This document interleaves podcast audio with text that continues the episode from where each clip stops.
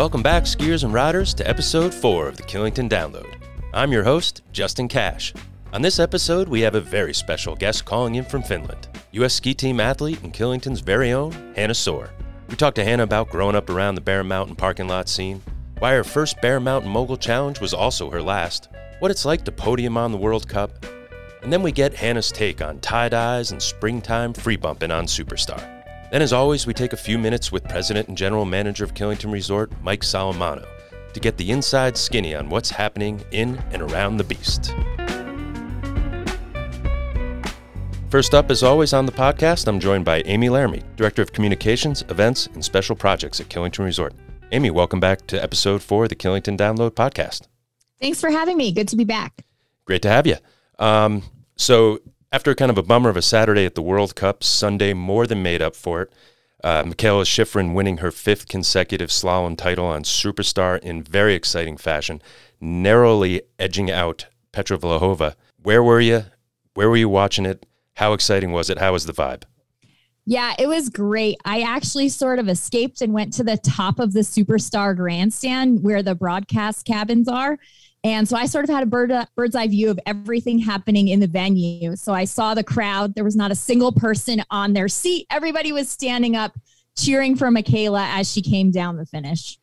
That was it was a it was a very exciting race, just just an awesome event. Um, what's happening this weekend at the Beast? So this weekend we're heading back on snow and we have the Coronation Rail Jam.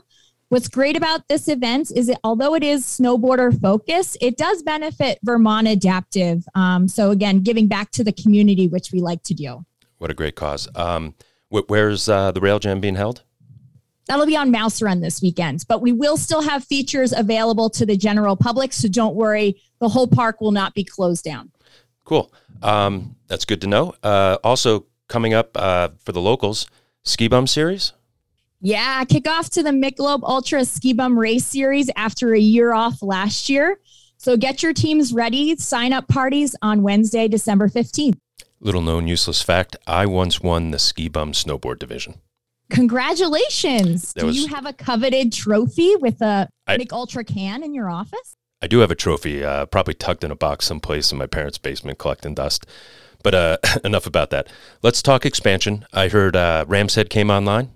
Yeah, so Ram's Head opened up this weekend as well as Superstar. I may have actually took a few runs on Ram's Head with my kids on Sunday for a bit. It was great to get back out there. I can't wait. I haven't been uh, I haven't been up there since that's happened. Uh, getting getting the Superstar Trail open, you know, early season for everybody is just a blast. Um, Amy, thanks for all the updates and joining us on episode four. We'll talk in a couple weeks to hear about what's happening at Killington over the holidays. Thanks for having me. Look forward to it. We'll talk later. Bye. All right, I'm very excited to introduce my guest for this episode, U.S. ski team mogul athlete and Killington's very own Hannah Soar. Hannah, how are you doing? Pretty good. I'm excited to be here. Well, thanks for coming on. Uh, just out of curiosity, where in the world is Hannah Soar right now? I'm currently in Ruka, Finland, which is pretty close to the North Pole. So it's kind of like Santa Land up here, which is pretty nice for November, December. Is it dark? Extremely dark. what, what's the time difference? It's nine o'clock Eastern time here in Vermont. What time is it over in Finland? It's currently 4 p.m. here. So it's super dark. We tend to get a couple hours of sunlight, you know, if we're lucky from, you know, I don't know, 11 a.m. to 2 p.m. that must that must really limit the training. Is it just like you get those two hours and go? Luckily, in in, Ruka we have lights, so we're oh. basically night skiing at all times. That's pretty cool. Yeah, there's really no perception of time here. Interesting. Um, your family has quite a legacy at Killington. Your grandfather was an original bondholder. Your dad had his first season pass in 1967, I believe. You grew up every weekend at Killington. And in preparing for this interview, your US ski team bio says your hometown is Somers, Connecticut. But everyone I've talked to would argue that Killington is your hometown. What are your thoughts on that? So this question comes up a lot. You know, I always get asked, where are you from or where did you live? Where did you grow up? And you know, I did grow up in Somers, Connecticut. I went to public school there from kindergarten through the 10th grade. Um, you know, I played varsity soccer my freshman year in a public school in Connecticut. So, yeah, I definitely have a lot of ties to Connecticut, but my home and where my heart is is truly Killington, Vermont. You know, and I always joke my license says Connecticut, my driver's uh, you know, car plate says Utah, but you know, my heart's always in Vermont. So for me, Killington is home. It's my community. It's just where I love to spend my time. Any free time I have, which these days isn't that much, I love to be in Killington on the hill, on my gravel bike, just surrounded by the community. That's great to hear. I think uh, I think you're not alone in that sentiment. Like many great skiers, you probably started at a very young age. Do you remember your first time skiing? no recollection whatsoever my first time skiing but i think that's kind of the joy in it too like 18 months i don't remember that but the funny part to me is when i think back on it some of my earliest memories at killington aren't you know skiing outer limits or skiing down snow shed it's really just hanging out in the Bear parking lot and the snowbanks with my friends and you know, one of those boys is my boyfriend right now. Okay. so we really kind of like stuck together this whole time. And um, I met so many amazing people along the way, both, you know, skiing and in the parking lots. Is he a mogul skier? Yeah, Ian Beauregard. So he also we all grew up together. We basically went through the same things. Um, so we have a lot of great memories together. So in talking to your dad leading up to this, uh, he was saying by the age of three and a half, you were skiing so fast that you were skiing, you know, you, you were getting done with your runs long before your parents could get down to the bottom and, and catch up with you. And you would wait near the, say, the outer limits chair and wait for um, your extended family, the Bear Mountain Lot family to, you know, someone come along that you would know and help you on the chair so that you could just keep skiing, keep ripping laps. Do you remember that? Yeah, my parents definitely didn't inducing me the stranger danger concept but you know at killington it was kind of like hannah you know everyone. Everyone will recognize you with your little pink snowflake helmet. You'll be fine. Someone will lift you up. Just ask. And i mean honestly that's like the heart of our community is just that. You know my parents weren't worried about something bad happening to me or getting stuck somewhere. Like someone was always going to find me and someone was always going to help me and there's always going to be a friendly face. And still to this day that's what i do you know? I i hate skiing alone there's no fun in that. I love the social atmosphere of Killington. And I might go out there alone, but I'm probably going to find someone to ski with within 30 seconds. And that's my favorite part about Killington. Um, your dad also told me a story about you were around four years old and uh, you had asked for ski poles for Christmas. You hadn't been skiing with ski poles yet. And uh, you wake up Christmas morning and there are two red ski poles hanging from the tree. And as your dad says, you just took off grabbed the ski poles, went to the window and said, let's go skiing. So not even looking at all the other presents under the tree, let's go skiing. That's all you want to do. You had your poles in your hand. Do you still have that level of excitement to ski? Oh, absolutely. And I think that's what carries me through to where I am today. And I talk about this with my coach on the daily, Matt Gnoza, and just talking about like I'm here standing at the top of the course in Ruka, Finland, or in China, wherever it is, because I love to ski. I love to mogul ski. Um, I love this kind of community. So just kind of remembering your roots. It's really easy to get stuck in the nitty gritty, you know, wanting to do things perfectly, the technical aspects of everything. And my coach is really helpful at being like, whoa, like let's just relax. He calls it ponytail Hannah um, you know, kind of that springtime superstar tie dye vibe. And we always talk about like, how do we bring that into competitive mogul skiing? Because it's definitely different. Springtime bumping on superstar and just the competition aspect, you know, out here with just the intensity of it all and the jumping and all those other things. But how do you integrate the two to get the best version of myself in all those places? So let's go back. I, I think the year was 2008, and you enter your first and last Bear Mountain Mogul Challenge. You end up getting your name on the trophy. You finish fourth. And then the organizers decided that if you were skiing at a competitive level, USASA, um, that you were not allowed to enter the Bear Mountain Mogul Challenge anymore.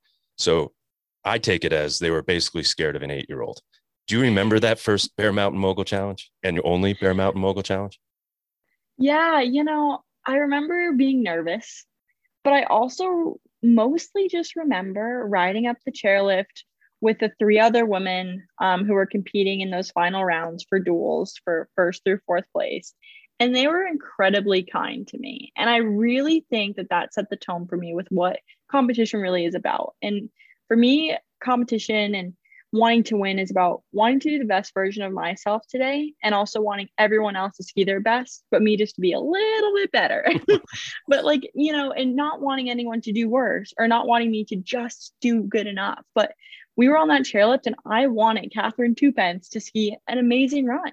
And, you know, like I just didn't ski as good of a run. And that was okay because I was out there like having fun, trying my best. And you just tip your cap to the person next to you who just did it a little bit better that day. And I think that really set a really nice foundation for my competitive mindset moving forward into what is now my life. so at 11 years old, you step up to the A class. You, you were, you know, you're obviously a B, you step up to the A. Um, at a contest right at Killington on outer limits. I'm told it was super hard, super icy, and you make you make it to the finals. And you end up winning that event as an 11 year old competing against 16, 17 year olds. Your dad called it a seminal moment. What was it like to have such an amazing result in front of the hometown Killington family? You know, having an amazing result at home, like thinking about it now, is almost more significant. In the moment, I was just having so much fun. And like my dad and I, I'll never forget this. We get in the car that morning we're big Grateful Dead fans, as a lot of people would know. and I Need a Miracle comes on. And my dad turns to me and he goes, You'll need a miracle today. and I was like, Oh, you're so right. And that song, anytime it comes on now, I just laugh because I'm like, I needed a miracle. Like, I needed it to be treacherously icy, that some of those older girls couldn't maybe do their higher degree of difficulty tricks. It was my bread and butter, an icy OL day, cold and bitter.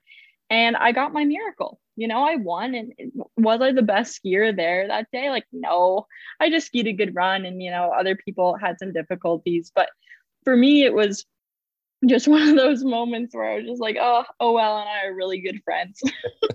we know each other so well and it's awesome. And you know, that night, what I remember was going to Sushiyoshi for my friend Madison Hogg's birthday party, who's currently my roommate here for the Ruka World Cup. No kidding. So life really goes full circle.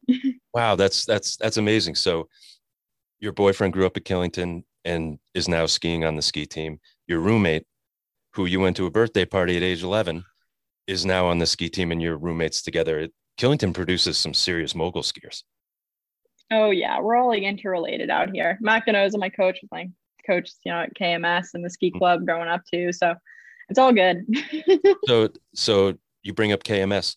By this point, you're you're clearly very good at skiing moguls and you enroll at Killington Mountain School full time. What is it like to attend a school like that and and get to ski every day? It's basically the definition of your dreams coming true. Like, I can't speak more highly of my KMS experience. Like, it was everything I dreamed it would be. I got to, I had the most amazing friends who are also my teammates. I learned that the alpine skiers aren't bad people who take up space on Highline. Uh, my, my best friend now is Becca Clark, who is an alpine D1 racer in Middlebury and was the only other girl in my graduating class in 2017. Um, so I learned those; those were good skills to learn. Um, and I just got to ski every day with these with amazing teammates who were awesome, my best friends. And then I got to go to class, um, and I got like basically a one-on-one teaching experience, which for my kind of learning was really awesome. And I got to come home to my dad, who would make me buffalo chicken wings at night. Like my life was pretty great. So, how does one get on the U.S. ski team? How does that process even work? Like do you go to tryouts or something or do you stack results and get noticed and, and get an invite? Like how does that happen? It's like the mysterious airline status you know? Yeah exactly how do you get those elite statuses? Um yeah so making the us ski team changes every year. So that can make it really hard to keep up with but basically it comes down to just like requirements and criteria that you hit. Um, so they're always objective in the sense of maybe you won the north american tour or you have two podiums on World Cup, um, you know, stuff like that. So eventually you hit it, and it's always within FIS events, um, which are international events. And they also have different criteria based on how old you are. So, like, the US ski team kind of looks like I'm 22 years old, and basically 22 and up, like, you better be like top 10 in the world. Um, you know, if you're younger, though, there's a lot more of an opening. So, I personally made the US ski team by being the one of the three best under 18 competitors in 2016 or something. Uh, like that's not a criteria now, but that's how I initially made the team. So usually there's opening like openings like that for younger athletes to make their way on. But to your point, even those athletes that usually make the team the first year didn't even know that they made the team. Um, and the criteria is published online, but usually kids at that age are just focused on getting better every day. And that's really where the focus should be. And if you get that mysterious call one day, uh, that's awesome. And it's an amazing feeling and you'll never forget that moment. So it's, so it's a phone call. Yeah. From the okay. head coach. the bottom line is a phone call. Um, what's the difference between an FIS race and a World Cup race? All right. So a World Cup is so certain countries have designations for how many spots of people they can send. Um, so basically, you can send 10 athletes on a World Cup. Usually, we go five and five or four and six, women to men. Yep. Um, for a FIS event, though, it's not as much of a cap on like what the nations are sending. It's just meaning that you have to be FIS age. So you have to be like 14 and up. Um, in those events, Canada's also there usually a lot when we have our US events. Um, and it gets a little bit more international. But with World Cup, we can't send any more than 10 total athletes, and we can't, we have to basically go five and five, four and six, gotcha. which is a lot less than a NORAM tour. Gotcha. Gotcha. Okay. I, I was just curious about that. So, so February 2nd, 2017, Deer Valley, and it's your first World Cup event, and you're stepping up to the highest level of competition. What were your expectations heading into that competition, and were you happy with the results? Going into that event, I was just extremely happy to be checking that World Cup start box. You know, I was just happy to have gotten the start. I was extremely grateful to be there and just wanted to take in that experience. And like, yes, I was there to try to win, but I also knew it was my first World Cup. You know, I'm here to get the experience and try to get better every day but also knowing like I'm probably not going to win today and really embrace this experience because you might never get this opportunity again. And that that kind of speaks a bit to my mindset a bit. Yeah. Um, I don't know if you want to call it negative, but just realistic. I like to think of it. Um, so I was really happy. I left there skiing in a final under the lights. I got to experience what it was like to stand at the top of the course with a huge crowd at the bottom cheering and just the crowd echoing in that little bowl at the bottom of Deer Valley and I had this amazing group of Killington people that came out to support me. And it was just awesome. So let's let's fast forward to February 2020.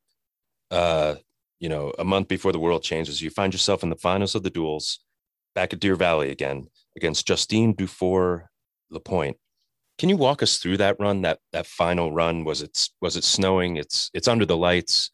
Did you have, you know, a group of fans at the bottom rooting you on? Walk us through that final run.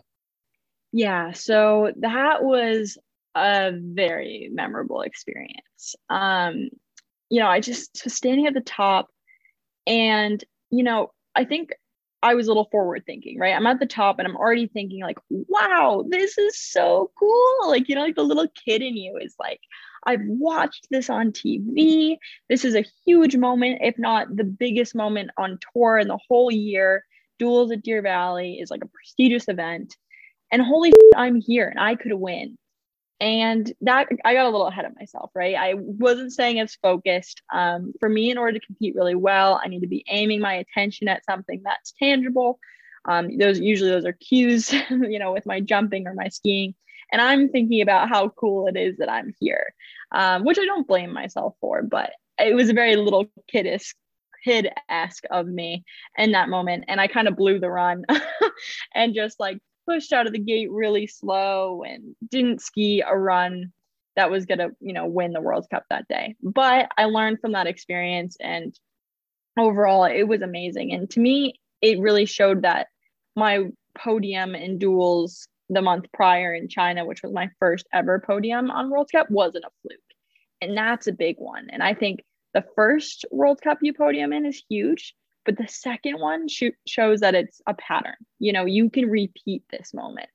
And that was really powerful for me. And I was really grateful to have my people at the bottom of the course. My parents were there, friends, family, you name it. They were at the bottom of the course. And actually, the biggest, like the best moment for me at that event was that um, someone really important to me, Shammy, was a surprise guest and she's never she doesn't really travel anymore I definitely didn't expect her to be here. And she's a very important person to me in the Killington community. And she was just standing at the bottom of the course. I just wanted to cry. I thought that was the most amazing thing that she got all the way there without me knowing. Um, and I loved loved every moment of that. So you mentioned your first podium uh, a month prior to your Deer Valley result. What was that like? What was that like stepping up onto the podium for the first time? Oh, that was like the worst day of my life to start the day. How could that be? You, you ended up on the podium. exactly. I really think it goes to show like how you look at life, you know, and, and your mindset is really important. And so one of my best friends, Olivia Giaccio, she was my partner in crime, roommates. We did everything together. Um, she did her knee like the minute before the event started, the oh. very last person to come down the course in training. And I was just in absolute hysterics, you know, upset for her, upset that I'm losing my best friend here, upset that she's over in this ambulance with a bunch of Chinese men. It looks very chaotic. I'm very concerned for her well being. Um, so I'm like not focused whatsoever, but I got to go up to start the event because it's about to start. And that whole day, like in between runs, I'm just crying. I'm like upset. But I really was able to just like zone in and focus for the 30 seconds of the run that I needed to, and then lose my mind again. But really, it showed me the power of just being able to focus for 30 seconds. Like this isn't a long run, but you've got to pull it together for that amount of time. Um, and I ended up walking away with the podium that day, my very first one. And I learned a lot from that. I learned, you know, there's a lot of external things that go on around you that are not in your control. The only thing you can control is your mindset and how you focus and how you deal with that. Um, and I think that's why I've been able to repeat podiums, honestly, is because that very first one was not easy. I did not walk into it. It was very easy to look back and say, what did I do differently that day? Oh, I focused really hard for the moments that it needed to happen, and it worked. Let's let's take a, a quick step back and reflect on Killington how did growing up at Bear Mountain, skiing with your parents and their friends, basically any anybody else that was ripping around Killington in those days, how did that shape the skier you are today? Every person at Killington has shaped the skier and person I am today. I can think of certain ways that I ski, certain little ticks that I have that just come from certain individuals skiing around the mountain when I was young. Um, and I ski with everyone, right? It didn't matter their age, didn't matter if they were younger than me or if they were 40 years older than me.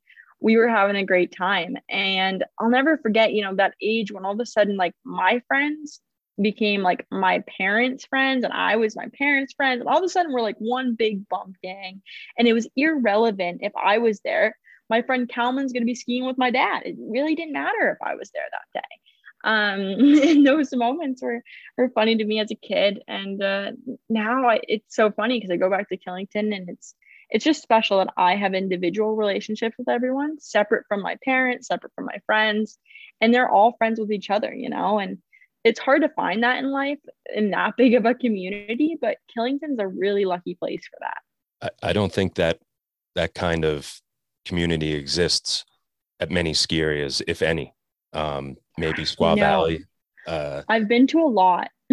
yeah, yeah, and and and you just don't you just don't see that. Go it's ahead. interesting because I've had the opportunity to leave. Like I talk about this with my dad. I've had so many opportunities to say like, all right, Killington, it's been great. It's where you grew up, but like I'm on to the next. But yet I come crawling back home whenever the opportunity presents itself. And I think that really speaks to the community here. And like it's it's nowhere else. You know, there's places that have their own unique concept and community, and that's amazing. But it's not Killington to me, and there will never be a Killington that's not my home. Free bumping. This is a term I learned uh, on a gondola ride with you and Donna Weinbrecht. Explain to me what free bumping is. So free bumping is my favorite type of mogul skiing. And it's what you see around your local mountain, right? Like bumps that are just coming up on their own from people skiing around on the groomers, cutting up the snow. And they're not in line. And it's more of an artistic sport to me. You know, you're picking your line, you're talking with your friends, like, oh, did you find a good line over there? Like a couple right lefts um, and whatnot. And that's what I love about free bumping to me. It's fun it's different every run. You're not skiing the same exact line every time. Um, unlike competitive mogul skiing, right, where it's always right left, you're going to ski the same line until they rebuild that course. and it just keeps it interesting. It keeps it fun. And it's so much fun to sit, sit on the lift and watch how people interpret free bumping, right? Like see their technique, see what they're doing. Like you go out there on a spring day on Superstar and you're going to watch so many different people ski down this run full of bumps all over the place completely differently. And that's awesome. Donna Weinbrecht, arguably the one of the most famous mogul skiers of all time, uh, Killington skier. You must have grown up skiing with her. Uh, I grew up idolizing Donna. I, she's still the queen to me. She'll always be the queen. Uh, and I just wanted to be like her. You know, she had this blonde ponytail flying around, these amazing turns, the best personality, you know, so kind, so sweet. Um, always had something nice to say and just had this energy about her that was like, I love to be here. Um, you know, and that's why I'm here. I'm not here because I'm trying to make money. I'm not here because I have to be. I'm here because I want to be. And it shows in my skiing. That energy really does come through. And so I learned a lot of that from Donna. And I noticed a difference in my skiing when I want to be there that day and when I don't. It really comes through. Does does she still help you to this day? Oh yeah, Donna's awesome. She'll always DM me on Instagram after an event and say congrats and stuff like that. Really cute. That's great. Um, so all this training, all this traveling, all this hard work is basically for what I'm guessing is just one goal, and that's the Olympics. Would would you say that the Olympics is the ultimate goal? Yeah, I mean, I think I struggle a bit with the Olympics because yes, it is the ultimate goal. But at the same time, if you go to the Olympics, you're getting on a plane home the next day. And is your life that different? Probably not at the end of the day. And yes, it is the pinnacle of sport. It is absolutely a place I want to f- see myself in February this year. But if I don't see myself there and it doesn't work out for me, like that's okay too. Like what's important is that I love mogul skiing. I'll always have that. And I have an amazing community that's not going to go away if I don't go to the Olympics, or it's not going to be better because I went to the Olympics. Um, so for me, like, yes, the Olympics is a great stamp of approval. It's another checkbox to check off my list. And I really look forward to getting opportunity to do that. But at the end of the day, it doesn't really matter. Do you ever let yourself daydream about the Olympic competition day? What it will feel like at the top of the course in the start house?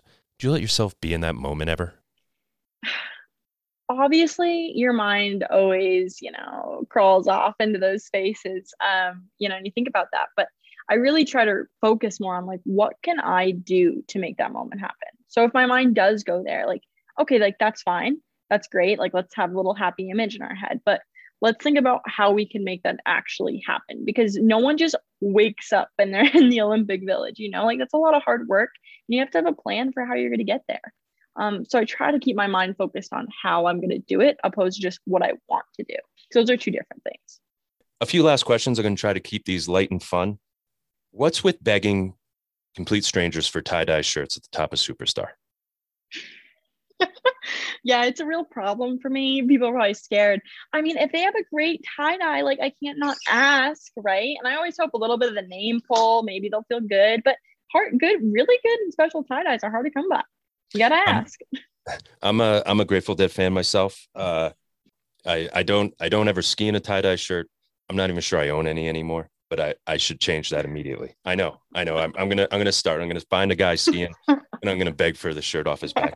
Um, how badly injured do you think I would get, a 49 year old snowboarder, if I got on a pair of mogul skis and tried to ski a World Cup mogul course and hit a jump? I think your back would hurt more than you can imagine. I think everything would hurt. It already hurts. I get out of bed and it hurts. I I can't imagine trying to ski bumps. Um, this might be a dumb question as well. Icy bumps or soft powdery bumps or spring bumps? Spring bumps. what can I say? it's got to be right.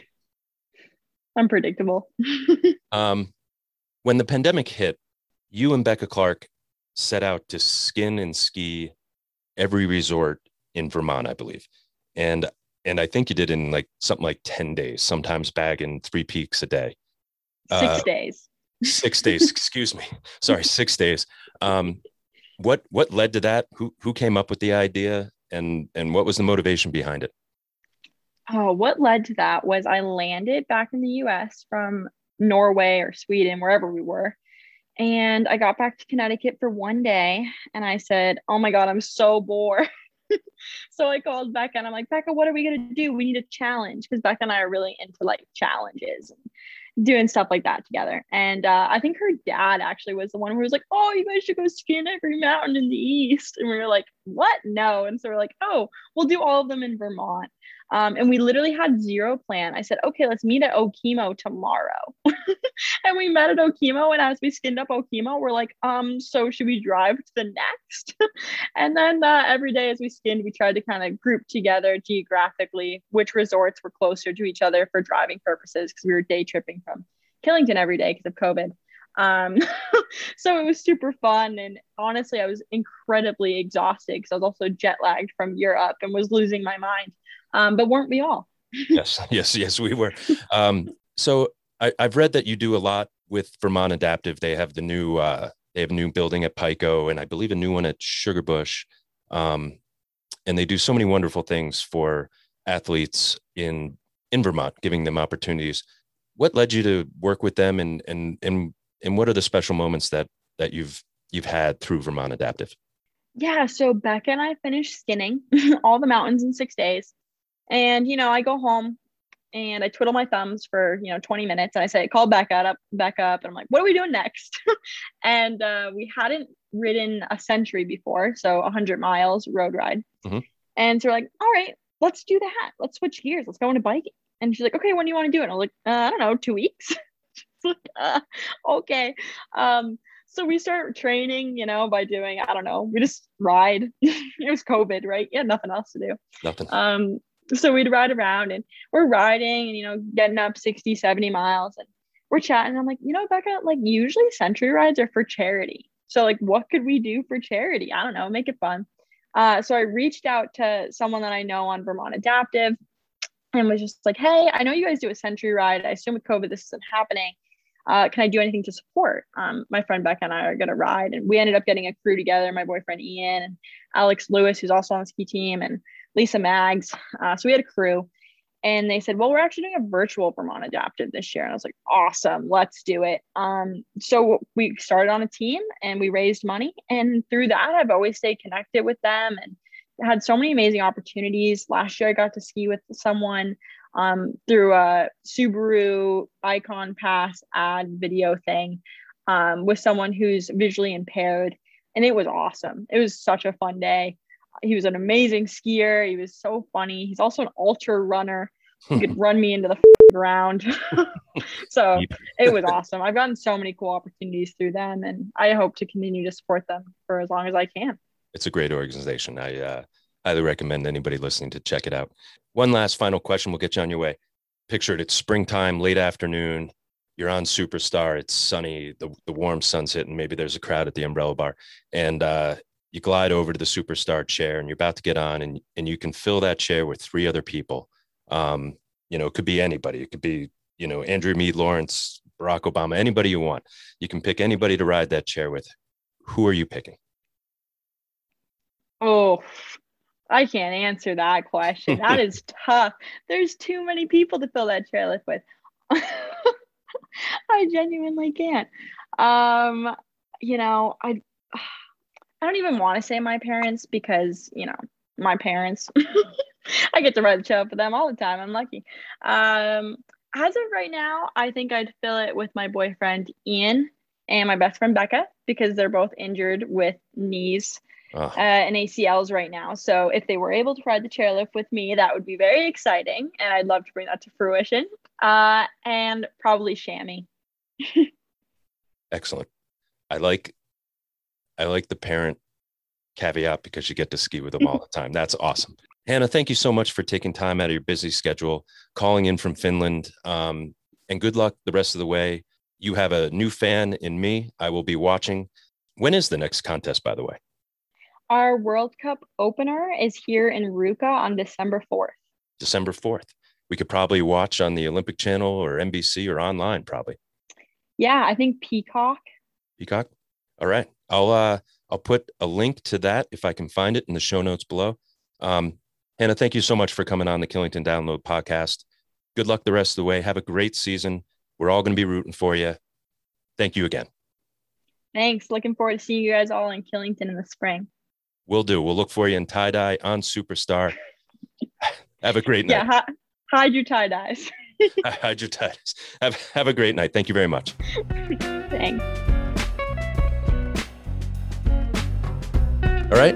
As always, we welcome back Mike Solimano, President and General Manager of Killington Resort. Mike, welcome back to episode four. Thank you. World Cup uh, over Thanksgiving weekend, but we got like a foot plus worth of snow Friday night. I never heard of a ski area wishing it would stop snowing so that we could get the race off. How was the World Cup for you? Oh, it was great. Yeah, as you said, that's the first time in my career I was disappointed with snow. You know, you just don't get to pick what happens around here. So, yeah, foot plus snow, and they had to go on in the middle of the night and push all the snow off. And you can imagine we worked so hard to get snow on the trails that we're actually pushing it off to the sides and sticking in the woods. And it's just crazy to think that we would have to do that. But uh, overall, it was a great event. We are happy. You know, obviously Saturday was disappointing, but people stayed around. We had you know five, six thousand people watching the bands, and it's good for the community. And everybody seemed happy. And of course, Sunday was amazing, so that made everybody, I think, uh, very happy. And, you know, we're happy. Yeah, it was good. Five for five for Mikaela. You know, not the not the yeah. boldest prediction of all time, but uh, we nailed that one. It was it was a lot closer than I think anybody would have uh, would have expected. Any other weird things you you happen to notice at the World Cup? Well, there's always a couple new things. You know, we plan for everything, but uh, and you know we've been getting better and better with our parking and our shuttles, and really trying to make the traffic flow work well.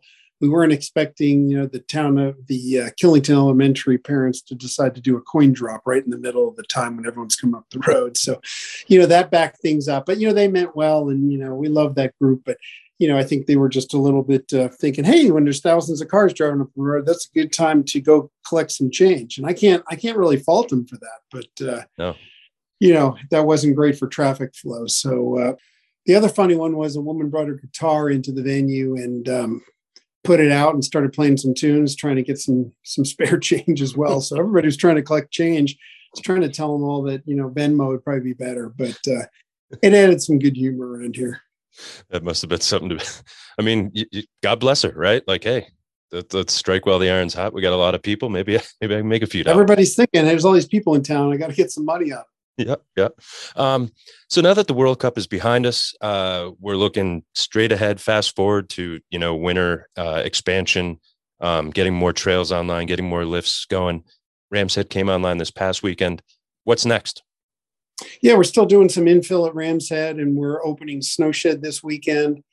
Uh, so a lot of snowmaking going on. You know, for us, the challenge, of course, is when do you have temps down low we can make snow, and when we do, we really need to try to make it in those venues as opposed to you know up at the top of the mountain. So you know, I think the interesting thing for people to understand is you know, obviously we need to get some beginner terrain. I know a lot of the people probably listening to this podcast are are, our more core group that are probably skiing up in the canyon and looking for the more aggressive skiing. But I think it's important for people to understand it's not just because you know we need beginner terrain to make money. I mean, I think the other positive is getting people off those other trails. So if you take Thanksgiving week, if anybody was skiing around here when we just had Great Northern, you probably noticed there were a lot of people all over the trail that um, we were trying to tell people that you know that we had no beginner terrain but no matter what you do people come and say they know how to ski and you know i skied a blue in new jersey so i'll be fine. And they and they take like three hours to get down great northern. So that part's always tough.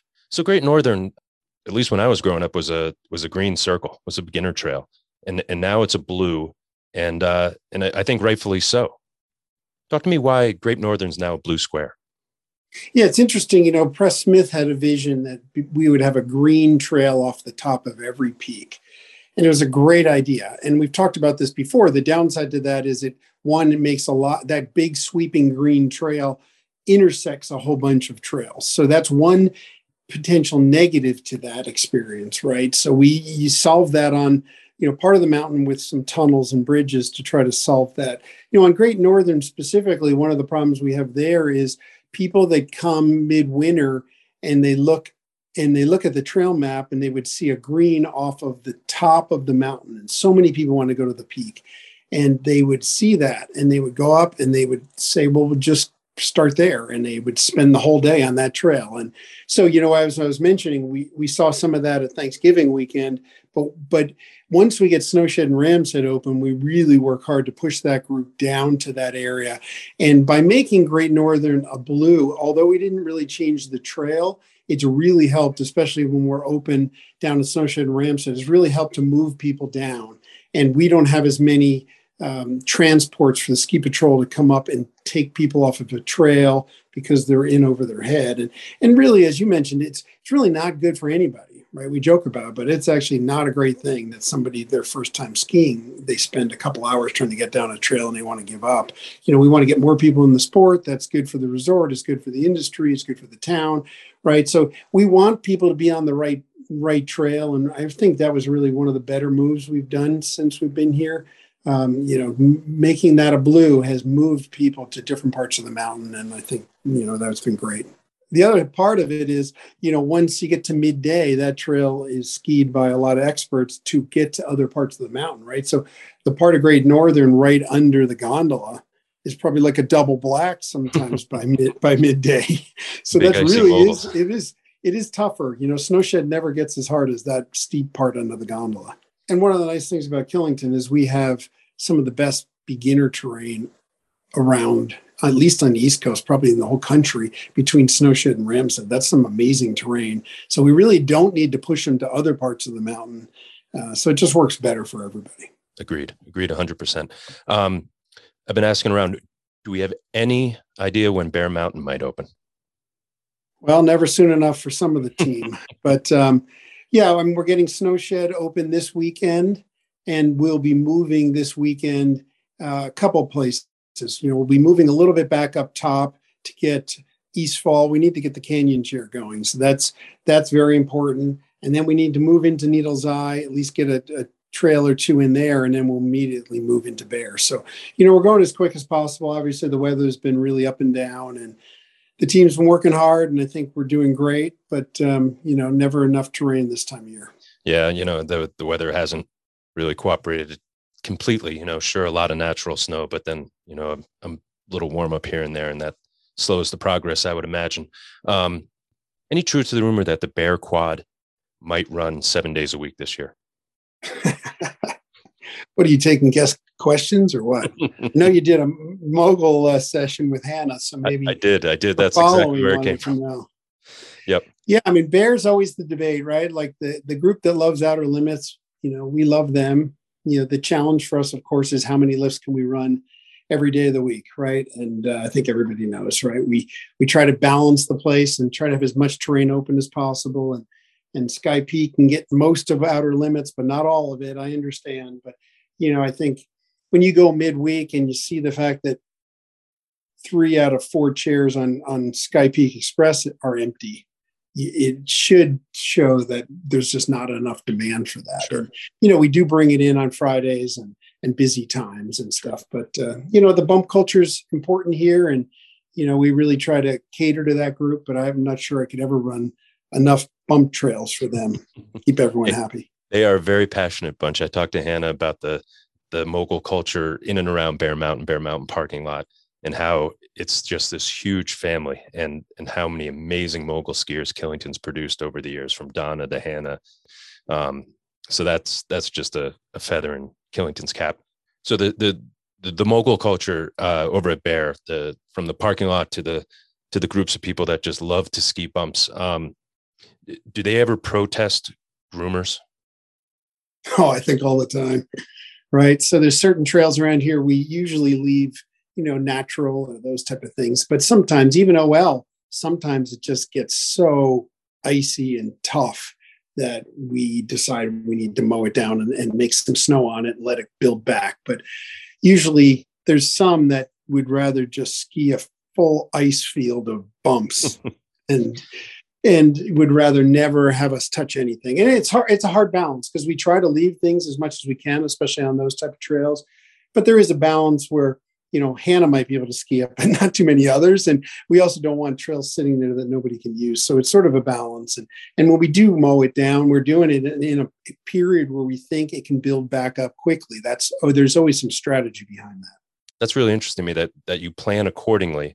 That when you mow it down, that there are snowmaking temperatures, you know, in the future, or natural snow, or or enough enough snow to make it bring it back to its its natural mogully state, if that's even a word. Yeah, in the last couple of years, you know, I mean, our preferred plan would be not to do anything and make some snow on it and just bring it back that way. That's the best plan.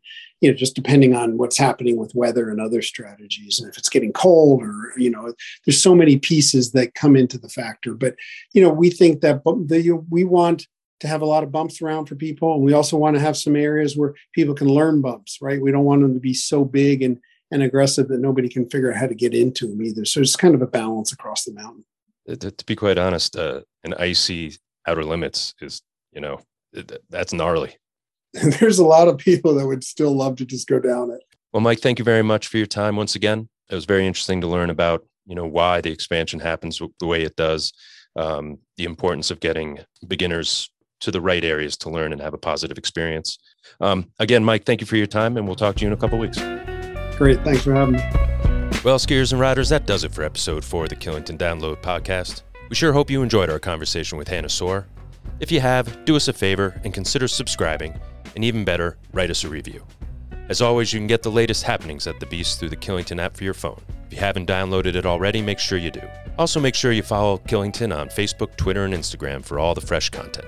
I have links to all that and the app in the show notes below. I'm Justin Cash. Thanks for listening, and we'll see you at the Beast.